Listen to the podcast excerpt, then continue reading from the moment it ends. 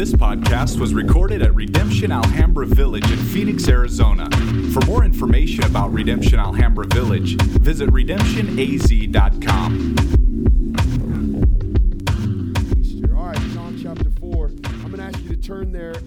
stay seated today. I'm going to write out, here's what I'm going to do. And I want you to notice the things that I highlight on the screen. So we're going to just kind of slowly walk through it because what I'm going to do is read through the text today and then highlight some stuff on the screen for you to remember later as we start to break down and make some points as we go through. But I, I'm going to slowly read through this and just highlight things without commenting um, so that you can remember these as we're walking through the text. But remember, as we're reading, this is God's word. Can you say amen to that? Now, Jesus learned that the Pharisees had heard that he was gaining and baptizing more disciples than John. Although, in fact, it was not Jesus who was baptized, but his disciples. So he left Judea and went back once more to Galilee. Now he had to go through Samaria, something we're going to look back on. So he came to a town in Samaria called Sychar, near a plot of ground Jacob had given to his son Joseph. Jacob's well was there. And Jesus tried as he was from, uh, uh, and Jesus, and Jesus, tired as he was from the journey, sat down at the well. And it was noon. When a Samaritan, you're going to see this a lot, woman, Samaritan woman, came to draw water, Jesus said to her, Will you give me a drink? His disciples had just gone into town to buy food. Look at those things highlighted on the screen. We're going to continue. The Samaritan woman said to him, You are a Jew, and I'm a Samaritan woman. How can you ask me for a drink? For Jews do not associate with Samaritans. Jews do not associate with Samaritans. Jesus answered her, If you knew the gift of God that and who it was who asked you for a drink, you would have asked him, and he would give you living water. Sir, the woman said, You have nothing to draw the well from the water, and the well is deep. Get this living water. Are you greater than your father, than our father Jacob, who gave us the well and drank from it himself, as also his son and his livestock? Jesus answered, Everyone who drinks this water will never thirst again. But whoever drinks the water that I give will never thirst. Indeed, the water I give them will become to them a spring of water welling up to eternal life. If you drink that water, you'll be thirsty again. If you drink this water, you'll never thirst again. The woman said to him, Sir, give me this water so I won't get thirsty. And I don't have to keep coming back to this well. He told her, Go call your husband and come back. She said, I don't have a husband.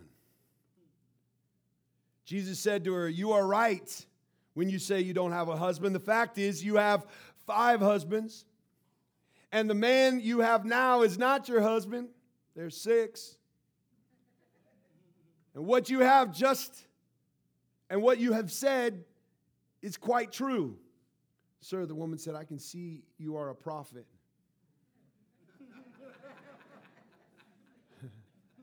Our ancestors worshiped on this mountain, but you Jews, you claim that this place is where you must worship is in Jerusalem.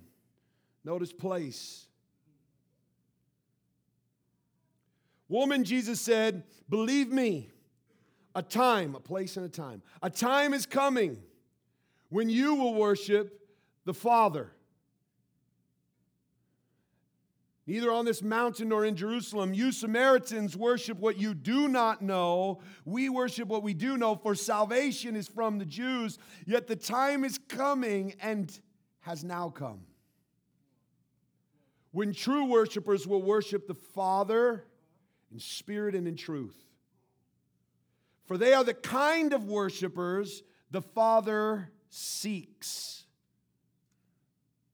God is spirit, and his worshipers must worship in spirit and in truth. The woman said, I know the Messiah called Christ is coming. When he comes, he'll explain everything to us. And Jesus declared, I'm the one you're talking about. I am he. Just then, his disciples returned and were surprised to find him talking with a woman. Surprised to find him walking, talking with a woman. But no one would ask, What do you want? Why are you talking with her?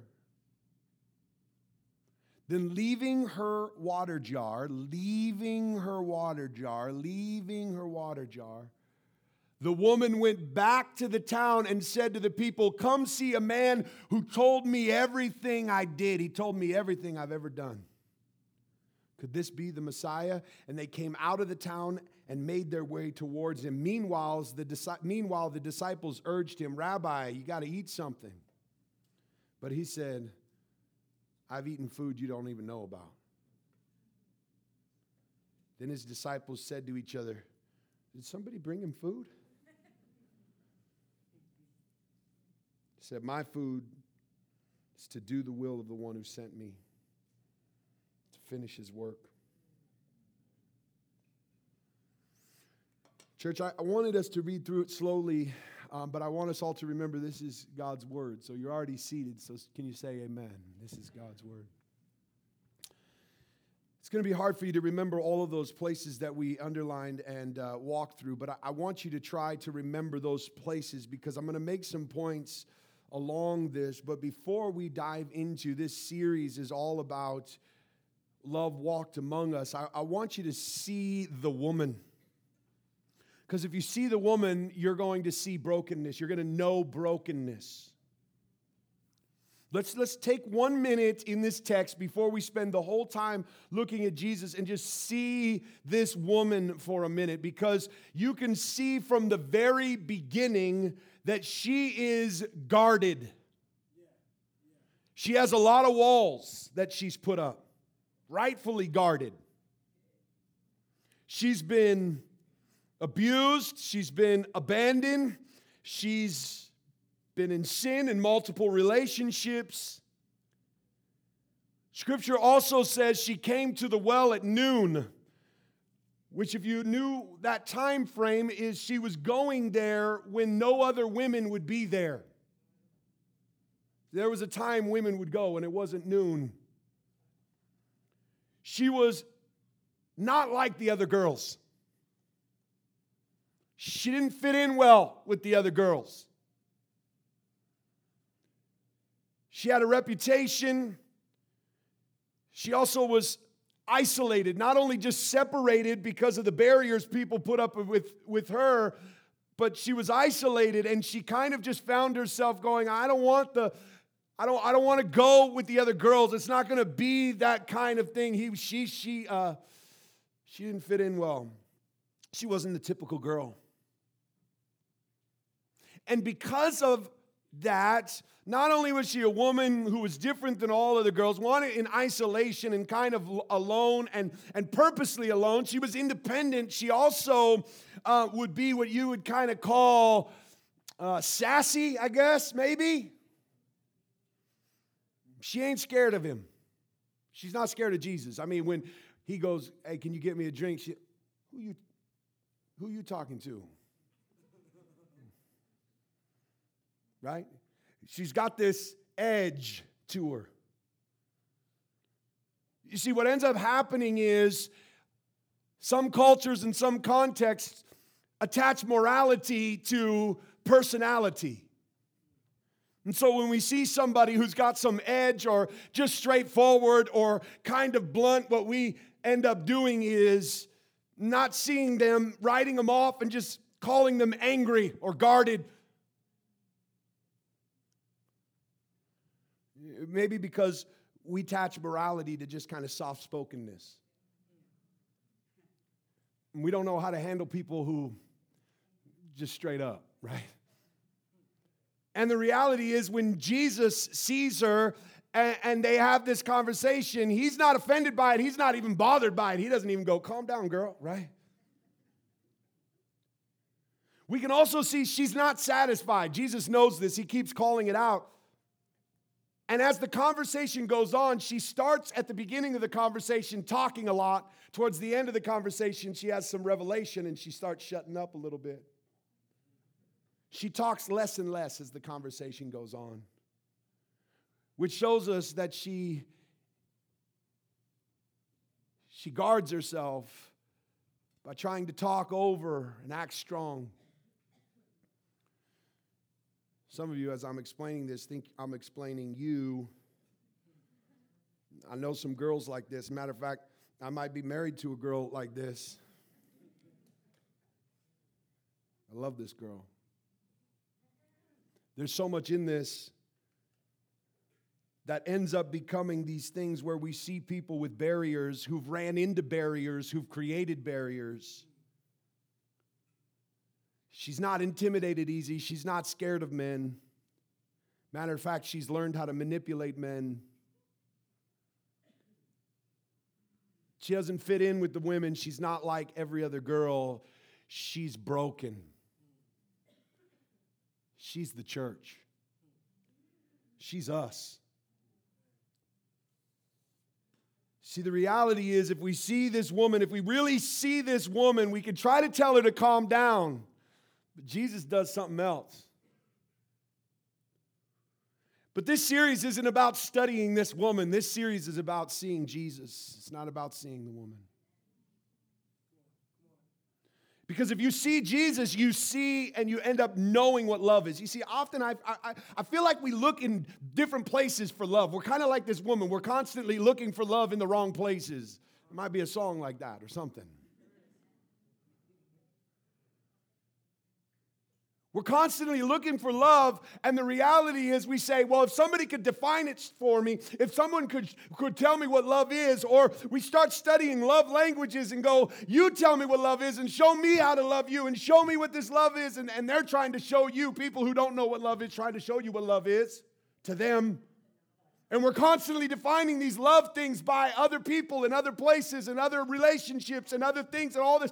But the reality of Scripture shows us you will only know love if you know Jesus. God is love. There's no dictionary to define it for you. There's no love song you can sing that will accurately depict it to you. God is love. So when you see Jesus, you get to not only know what love is, you get to experience love because you won't know love unless you first experience love. Then you can follow love. Just like we're called to follow Jesus. So, this series is all about not defining love, but getting to know love, seeing Jesus and knowing love and following love. Because love walked among us. Love is the person of Jesus. So let's look at Jesus for a moment. First is this love does not take the easy route. Verses one through four spend a lot of time kind of going into some details that you might just pass over because you're like, why do we care where he's going? We don't know it. He's going from this place to this place, and he had to go to Samaria, it says. He had to go to Samaria, verse 4 says. Now, when it says had to go, you could just think, well, it's because it's on the way. It's on the way to Galilee, and so he had to go. It's right between the two destinations, so he had to go through there. But the reality of this language, had to go, shows intentionality because Samaria was not a place that people went. Samaritans and Jews didn't hang out, didn't like each other. They were enemies. I mean, the woman pointed that out from the beginning. So, most people, if they were taking a, a, a, trip like this, would go a different route. They would go the easy route, they would go the comfortable route. But Jesus said, or, or, scripture says, he had to go, which he's trying to show he knew that he could go the easy route, but he was going to go through a neighborhood no Jew ever went. He was going to go to places that nobody else went. You see, he wasn't going to take the easy route. Listen, I, I want you to hear this. Love is not the easy route, not the comfortable route. It takes you places that, that you never thought you would go and nobody else. And, and your mama sat down with you and said, Don't go there. It's not the easy route. And it's going to take you places that you never thought you would be. It's going to take you to neighborhoods you never thought you would go. And this sense of where love takes us is places we try to avoid. It's that neighborhood you you go, I know it's a little longer to go the other way, but I ain't going through there. When I, I told somebody our church was Redemption Alhambra, they said, Oh, I ain't ever going there. I said, Why? They said, Well, I finally got out of Alhambra. I, I ain't coming back, even for church. It's Alhambra. It's the, the reputation, it's, it's the place nobody goes. It's once you get out, you don't go back. You see, the realities of this is love takes us to these places. It's not the comfortable path. And she, Jesus had something. See, the woman wandered to the well trying to avoid people. Jesus intentionally went to the well because he had to go there, scripture said. He had something to do, he had someone he was going to meet with. He had to go there. But notice this when he gets to the well, he sits down, and scripture makes another point, a detail that you shouldn't pass over. He was tired and hungry. He, Jesus, the God of the world, the creator of all things, God in flesh dwelling, tired and hungry. Because love takes the relational approach. See, here comes this Samaritan woman, and his first thing is, What's up, girl? You give me some water? You see, often we can see those who we think are less than us, weaker than us, coming from places that are more broken than us, and think we have everything to offer and they have nothing to give.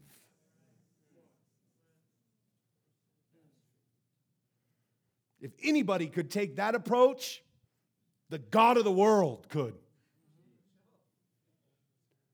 But the approach he takes with this woman is he's tired and he's hungry and he needs her to serve him. Church, there are so many times in Scripture where Jesus receives something from people that even makes his disciples uncomfortable. Like the woman who comes and pouring out all of her oil, expensive oil on his feet, and they're going, Jesus, that money could be spent in better places than on your feet. And he receives her worship. He receives it. You see, so often we think our relationships with people who are broken and outside, that we as Christians are like way up here, and we're the ones who are just one way giving, always giving, and we have nothing to listen to or receive. You didn't learn that from Jesus. Pride taught you that.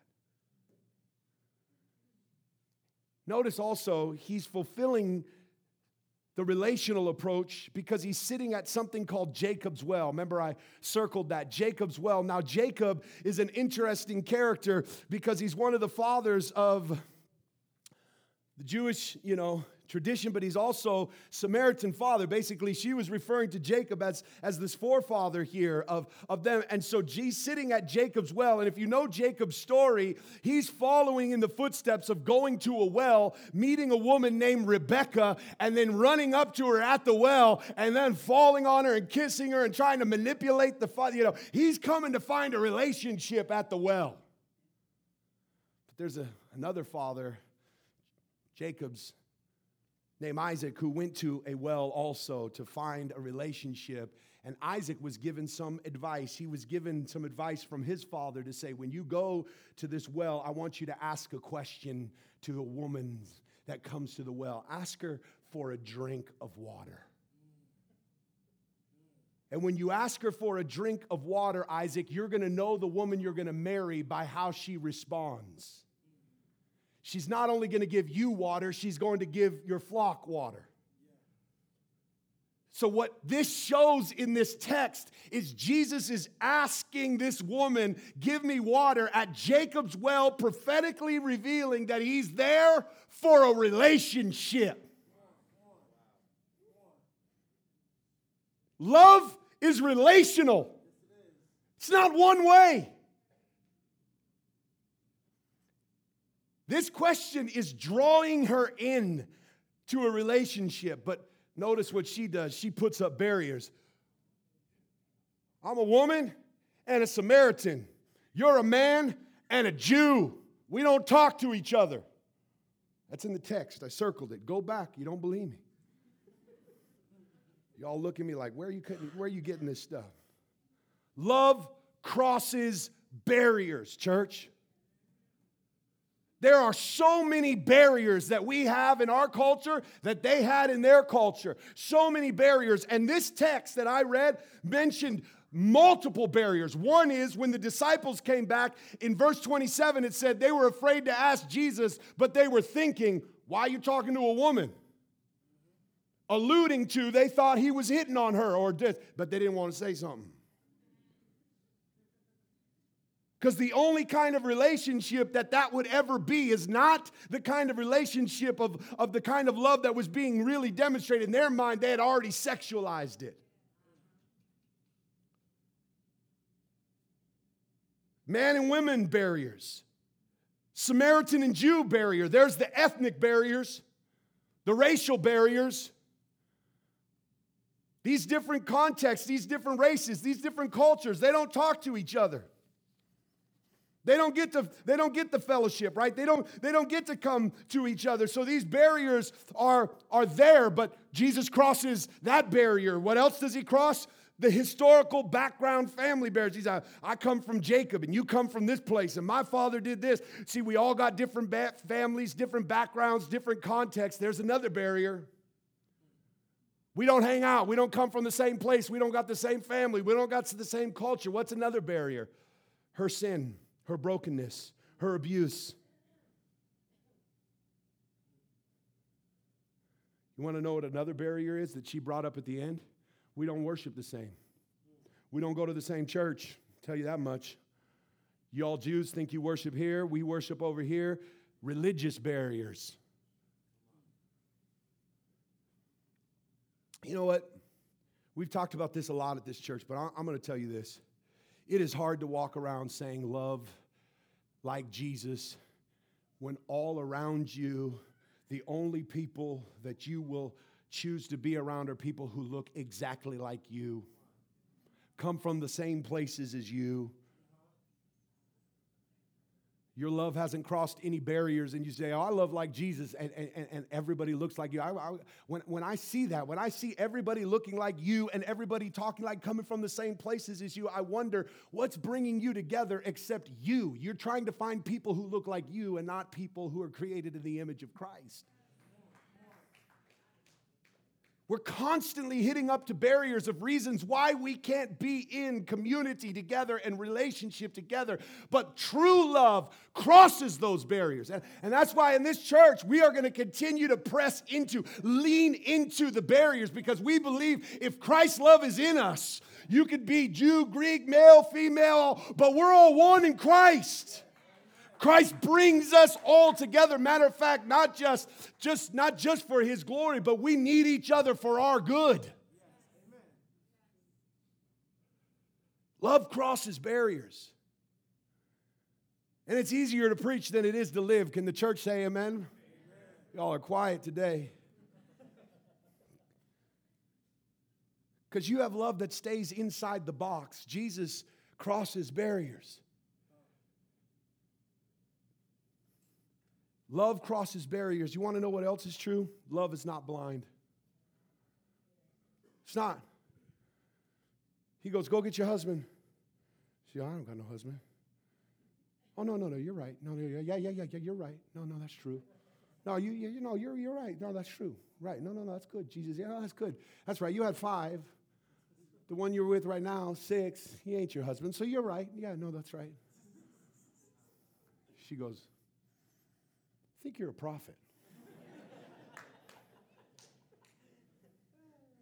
you see, often when we use this language, love is blind, we miss what true love is because we get this thing in our mind that love can't see who someone is and the sins that they've done and their backgrounds and their past. We constantly talk about how we're colorblind and black background blind and sin blind and abuse blind and gender blind and, and we don't see it. And, and, and if that's the case, you better get that checked from a doctor because that, that's, that's a medical issue.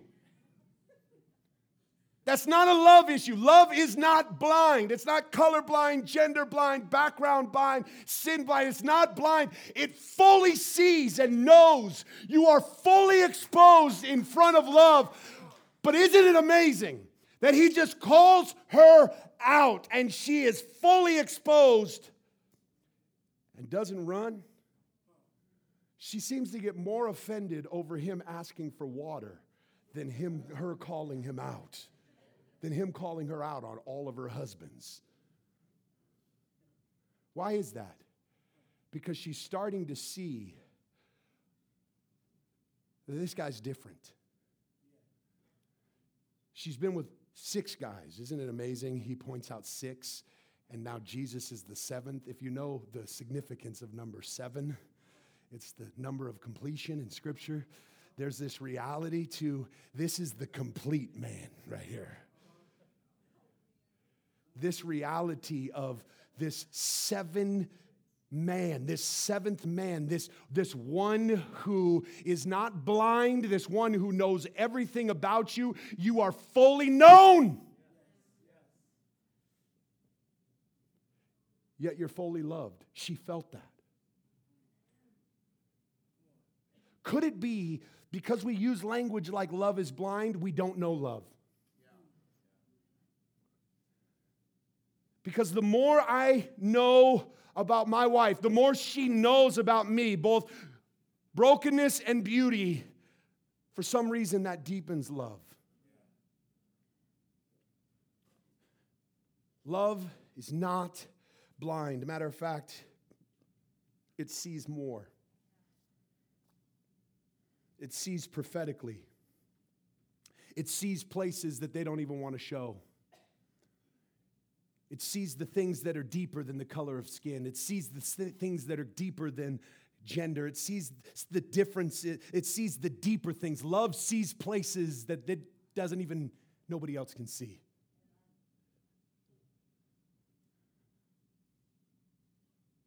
Love seeks those who will love in return. So often, I think we think about God as this kind of one way love. Now, what I don't want us to begin to think is that God's love is dependent upon our actions or our response. His love is dependent upon His character and who He is. But true love is not about being a stalker where you're just trying to force your love. True love pours out love with a desire for love in response. Not only is Jesus tired and hungry, he admits something to this woman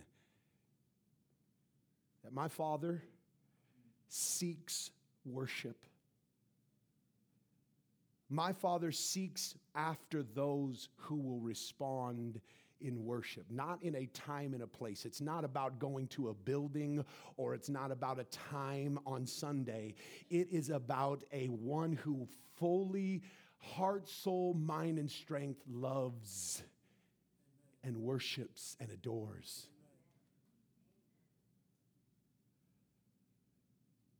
Church, I, I often think that we preach a gospel that shows this great love of God, which is true.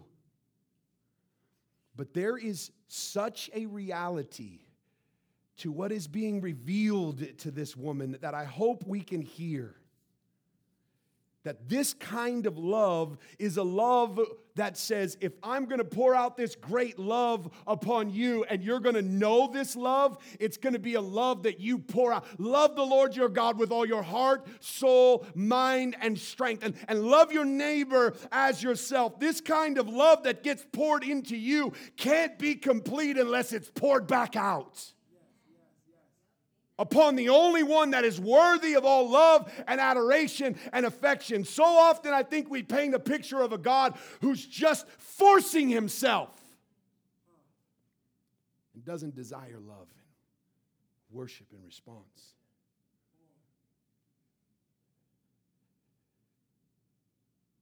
Love covers a multitude of sin. Love melts the heart of the hard hearted.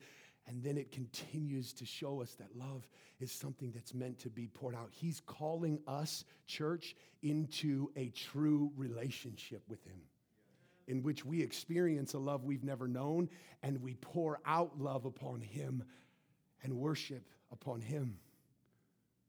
That's a real relationship.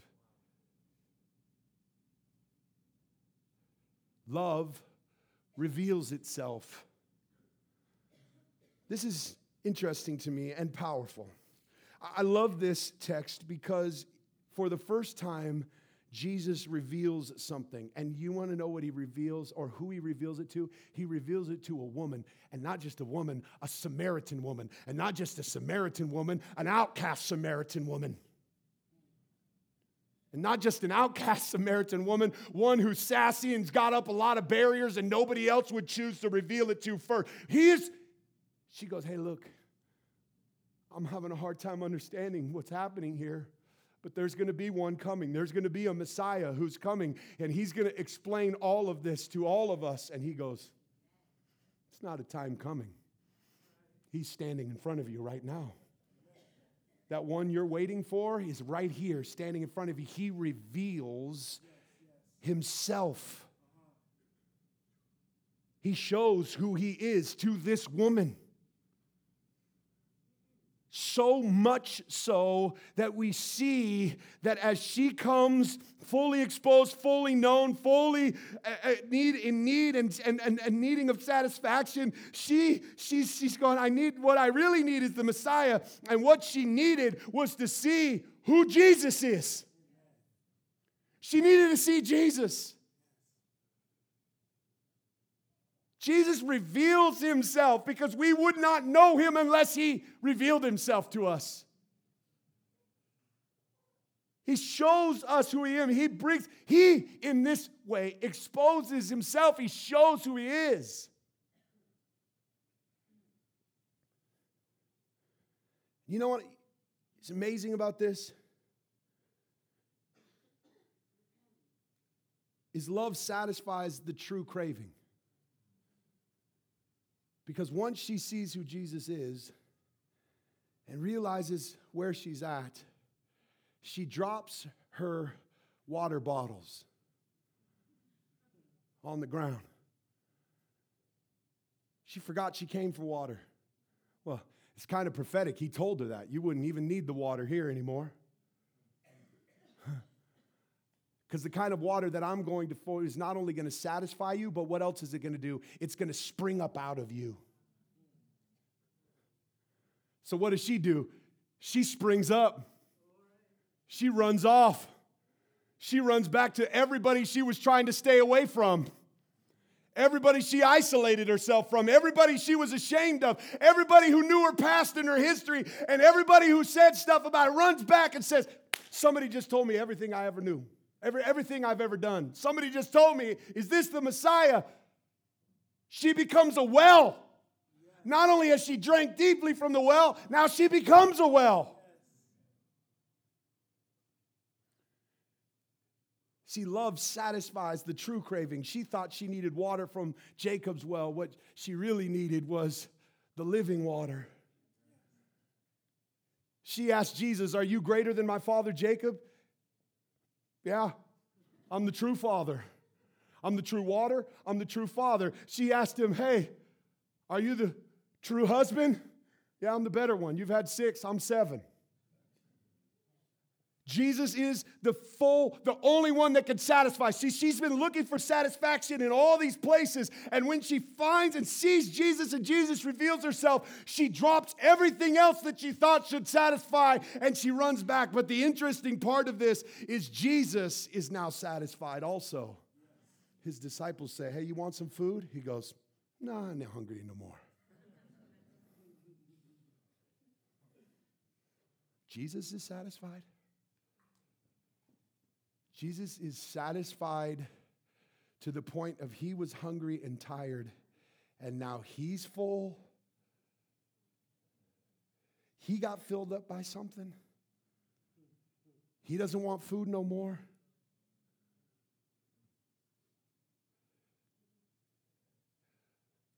Jesus looks at his disciples said, I just ate something you all don't even know exists. My food is to do the will, to finish the work. His will was to reveal the Father's love. He ate. He ate. He ate. Church, I think this is hard for us to understand, and, and the reason why is because we have a twisted view of God's love for us. It's twisted. Not only does this woman run away satisfied, Jesus is fully satisfied. And illustrates something to the reality of what takes place in a true loving relationship.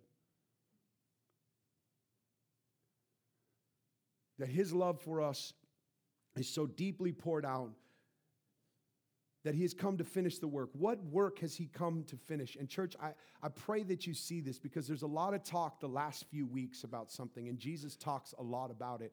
Jesus said he's come for one real reason. And a lot of us go, Yeah, he came to die on the cross, he came to pay our price, he came to raise from the dead, he came to do this work. Yes, he came to do the work. Yes, he came to finish the work. Yes, that is true. But why did he do that work? He came to do that work to reveal the Father's love. He came to show you what true love is, and he continues to talk about this love in one way the Father's love. You see me, you see the Father. You hear me, you hear the Father. You look at my work, you look at the Father. And the reality is, this talk of the Father seeking and the Father desiring and the Father wanting our worship, the Father's love for us is the deepest reality. And I think the church has spent so much time coming up with revelations that sound like Jesus, God is our master. Yes, He's our master. But what if we changed it from God is our master to our Father, He's the master? Our Father, He's the Savior. But when we start with Master, Savior, Lord, what we end up doing is putting a web. But God reveals Himself through Jesus in a primary way. And that's the way He wants us to see Him and not the way we see Him. The way He wants us to see Him is as Father. Church, can I just tell you, the more I dive in pastorally, the more I dig into my own heart, the more I start to realize a lot of our twisted view of God is because we have a twisted view of the Father. Church, I know that many of you in this room have had broken, absent fathers who have not been in your life. Your father no matter how good you think they are, or no matter how perfect you try to make them, you have father wounds that run so deep. There is no father, even Jacob couldn't be the full father that was needed, who provided this well for, for the Samaritans. And even Jacob, even the best of fathers, can't be and fulfill this, this reality. They can only point to the true father. That many of us are in lack because the way we view God is not as Father. Because we're scared of seeing Him as, as Father. And the reality is, you will not know love until you know the Father's love.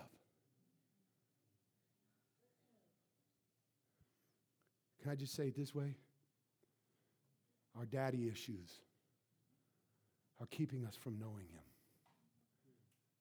And as long as we keep looking at our broken pictures of love in our fathers who are absent, gone, who've abused and abandoned, who have done horrible things, or maybe they've done good things and we think we've had a great father, whatever it is, we're still lacking and longing because if we're honest, we look up into heaven and we see a God who is angry at us and just waiting for us to fail. We see a God who's just constantly breathing down our neck, who doesn't love us or delight in us or seek anything or desire anything. And ret- that all it is is just we are on our own and our Father's love is. But, church, I, I feel like the only way you're going to see Jesus if, if you see what Jesus came to do, Jesus wanted you to show you the love of the Father. He wants you to see true love. And in order to see this, the reason he's fully satisfied is because this woman walked away fully satisfied. He came and he was wanting to show the love of the Father. This woman saw it. If you see him and you don't see his Father, you're missing it. The Father heart of God that pours through it, his love for you. When a father says, There's nothing my kid could do that could stop me from loving them doesn't mean they don't see them and think their kids are perfect. Now, there's some fathers, but they're not good fathers who just paint a glamorous picture of their kids and will refuse to look at their brokenness. But a true father sees it all and loves them.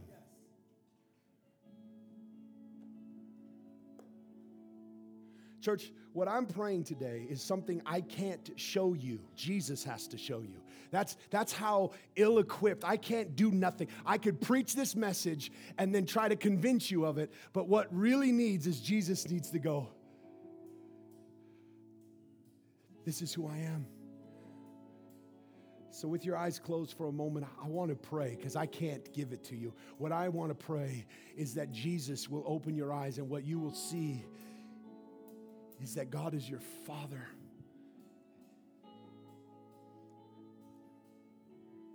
And He loves you.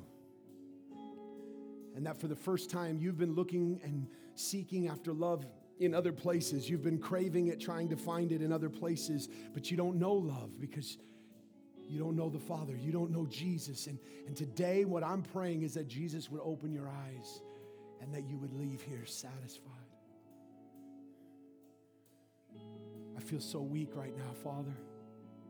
I want them to know you so bad. I want them to see you. God, you have come and poured your life into me. Broken, weak, insecure, young young person who was far from you, who was hiding in religion. God, you saved me. You opened my eyes and you showed me your love. If it wasn't for your grace and your love, and Father, I want to want I want everybody in this room to know you. I want my brothers and sisters to see you, but God, it, it's got to come from you. I can't do it. Father, please open my open their eyes. Reveal yourself to them. Rush into the places they're trying to hide from you. Their brokenness, their pain, their fatherlessness, they're empty. They're seeking in other places for comfort. Show them true love.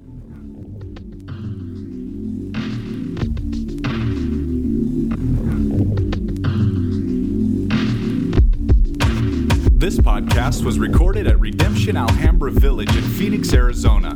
For more information about Redemption Alhambra Village, visit redemptionaz.com.